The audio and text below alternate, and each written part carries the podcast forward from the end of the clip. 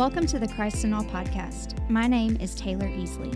In this episode, we are going to talk about Holy Week, and even more specifically, Maundy Thursday. I think I said that right. Yes. I'm joined today by the one and only Chad Hunsberger. How are you doing? All is well. You are not going to give me another response. Probably not. I'm glad you're well. yeah, thanks. So, with Easter coming up, what is your favorite? What are you looking forward to the most? Mm. I mean, it's it's hard to not say this the Sunday morning, like the the Excitement. yeah. There's Yes. such a everybody is is like in our case, and in a lot of cases, there's uh, churches that add a service because people there's more people, Mhm. and there's uh, there's just uh, everybody are kind of it feels like everybody's kind of walking around on their tiptoes, like excited, and uh, you you got a new outfit, and you you you made sure everything was great, and just Walking with a little extra. yeah, there's a little pep in your step. Yep. Uh, so so certainly it's hard to say not that. Um, we do have a really special Good Friday service that Mhm. I have um, that that means so much here uh, that it it's certainly uh, one of those that that that takes high priority. But um, yeah, I, I I do think the Easter day, the resurrection day of like this is it. This is game time. And just an aside, do you have a favorite Easter album that you listen to? Hmm. You know, I, I don't. Now, Andrew Peterson has a really good one, um, if that's what you were thinking. Uh, Well, I just know Resurrection Letters. I'm a big Andrew Peterson fan. um, I, I, I feel like I, uh, that day just is like filled with all of the, uh, yeah, he rose again Yeah. songs. Right. And so uh, it's like the his playlist. Song, but, his song, His Heart Beats. mm, oh, that's super good. It's like if you want to feel hyped on Mhm. Sunday morning before Let's you come it. to church, turn that on. yeah, good you choice. Good choice. So this is actually is one of my favorite holidays, honestly. Um, right next to Christmas. Christmas is so sparkly, Mm, but Easter is so full of hope and life. Yeah. It is full of no life. question.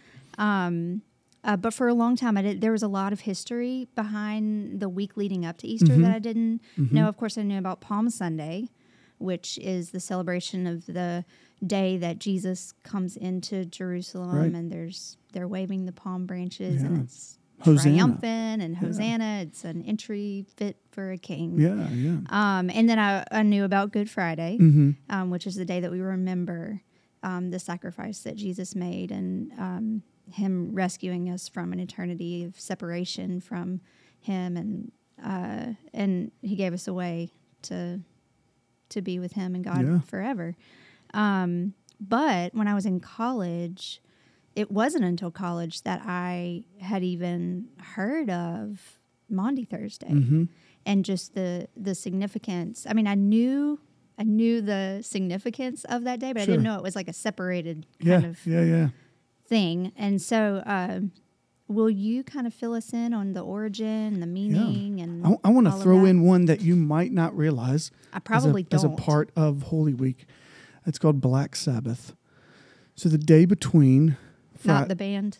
well, that's what I was going to tell you, is that that's what everybody thinks of when you hear Black Sabbath Uh-huh. because it is been twisted into this really dark uh, band, uh, heavy Mhm. metal, uh, arguably uh, demonic in in many ways. Uh, Sure. and they chose that name on purpose. It is for that Black Saturday, the day where like the death of Christ is is like still sitting really Right, heavy. So the day between Good Friday and Easter is technically Black Sabbath.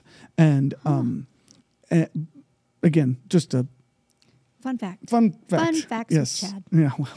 uh, so so Monday, Thursday. Uh, I, I if you were like me as a kid, you might have thought that Monday Thursday was a thing. um, I did. I, I we we wouldn't have. I don't remember. Uh, a, a Maundy Thursday service quite as often. I certainly Right. remember those periodically happening at different churches, um, but uh, would have gotten wrong the pronunciation of it or even the spelling of it. Um, but what I have learned since then is that uh, my understanding at least is that Maundy is uh, comes from a, a Latin word that means command, Mm-hmm. and so uh, some people think that uh, that there's a well, it, there's a couple of commands that are taking place uh, on this this Thursday. So you're thinking about uh, what takes place around the Lord's Supper table. The but what what's really the first Lord's Supper, but the Last Supper, Mm-hmm. right? So um, interestingly, if you go to the book of John, John has probably the most elaborate uh, description of what happens around the table uh, in the Gospel of John, uh, because because there's there's actually everything from um, like the washing of the disciples' feet happens there, the uh, uh, the command to love uh, is there, which is a, again a command. The certainly the meal. the meal itself is yeah. there, but then there's also the high priestly prayer Mm-hmm. is there around the table. So so if you uh, in the teens go to John the teens, I think it's thirteen through seventeen or eighteen. Um, but that's all of that that that's taking place and i if you just like pop yourself in to one of those passages in john like john 15 john 14 i'm the way the truth and the life no one comes to the father but through me you f- can forget that that happened at the last supper Right. it just seems like oh it was a part of a story it's something the disciples are hanging out and he told them this thing Right. no it's, like become one of those coffee mug verses. that's right But it is in the middle. it's the in context that's exactly right so it becomes really important to see oh like um, john john 15 and uh, like just several passages that jump out and you're like oh i didn't realize the context between what was what was taking place uh, surrounding all of that. As it leads up to then uh, the the Garden of Gethsemane, um, and and then the arrest, and then the through the night, uh, you know, um, Peter denying all, of those things that are going to happen happen from then on to then the cross on Good Friday itself. So, if if the triumphal entry, um, there's a there's a passage before the triumphal entry where it says uh, Jesus turned his face like flint to Jerusalem, and it's this description. It's just like this brief little moment where it's like he's his turn has started. He's he's headed to Jerusalem. He knows what's what's lying there, and the triumphal entry is this. Okay, uh, if if I'm thinking, uh, which I can't do, but if I'm thinking like Jesus in those moments, right? I'm thinking this is the beginning of the end. That's Palm Sunday. Right. Be- I'm about like I'm coming in, and there's plenty of stuff that happens between the triumphal entry and the Lord's Supper or, or Maundy Thursday, but Mm-hmm. no, it there's there is it's the beginning of the end, right? And so um, you get then to that point, and it's kind of uh, the the end of the beginning. if Right. that makes sense. Yeah. And then Yeah. the we're, we're going to turn a pretty significant page when they leave that upper room, right? Things things start to really turn, um, both for Jesus and the disciples all together. Mm-hmm. And so, one of the things I was thinking about, what would I want people to to know, or uh, like if your church doesn't have like we don't have a a Maundy Thursday service here. Right. Right. Um, oftentimes, if you do, it is it is particularly a Lord's Supper service Mm-hmm. on purpose. It is to gather people for uh, around the table and remind them, okay, this is when we celebrate that. I think that's really healthy and good. Mm-hmm. We take the Lord's Supper on Good Friday, so we don't do it uh, on the Thursday, kind of as a result of that. But um, I was thinking about what what might I do as an individual in order to kind of celebrate that day. What do I do on Monday, Thursday? And so I would say a couple things just kind of practically. This is, these aren't like biblical mandates or even catechism and anywhere rules to, Right, to do, right. but just something to Thoughts. consider. Yeah.